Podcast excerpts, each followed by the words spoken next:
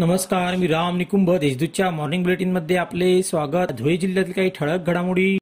खरीप हंगाम दोन हजार बावीस तेवीस पीक स्पर्धेचा निकाल नुकताच जाहीर करण्यात आला. त्यात बाजरी पीक स्पर्धेत धुळ्याचे लक्ष्मण पवार यांनी हेक्टरी सतरा क्विंटल उत्पन्न घेत राज्यात प्रथम क्रमांक पटकावला. राज्याच्या उत्पन्नात मुलाची भर पडावी. या हेतूने राज्यांतर्गत ही स्पर्धा घेण्यात येते. आगामी काळात महाविकास आघाडीमार्फत निवडणूक लढविली जाईल. जो उमेदवार दिला जाईल त्याच्यासाठी मनापासून काम करावे. पाडापाडीचे आणि जिरवाजिरीचे राजकारण खपून घेतले जाणार नाही असा इशारा राज्याचे विरोधी पक्षनेते अजित पवार यांनी दोंडायच्यात दिला. सध्याचे सरकार हे शेतकरी विरोधी असल्याची टीकाही त्यांनी केली. दोंडायच्या येथे जिल्हा राष्ट्रवादी काँग्रेसतर्फे शेतकरी मेळावा झाला. यावेळी ते बोलत होते. धुळे तालुक्यातील पुणेपाडा येथे बालविवाह रोखण्यास प्रशासनाला यश आले. हा विवाह होण्यासाठी मोठा जमाव प्रयत्न करत होता. मात्र प्रशासनाने त्यांचा प्रयत्न हाणून पाडला.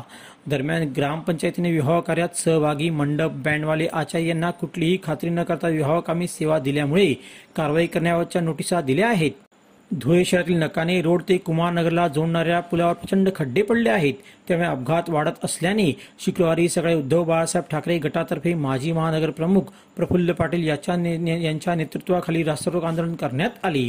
त्यामुळे पोलिसांनी कार्यकर्त्यांना ताब्यात घेत नंतर त्यांची सुटका केली.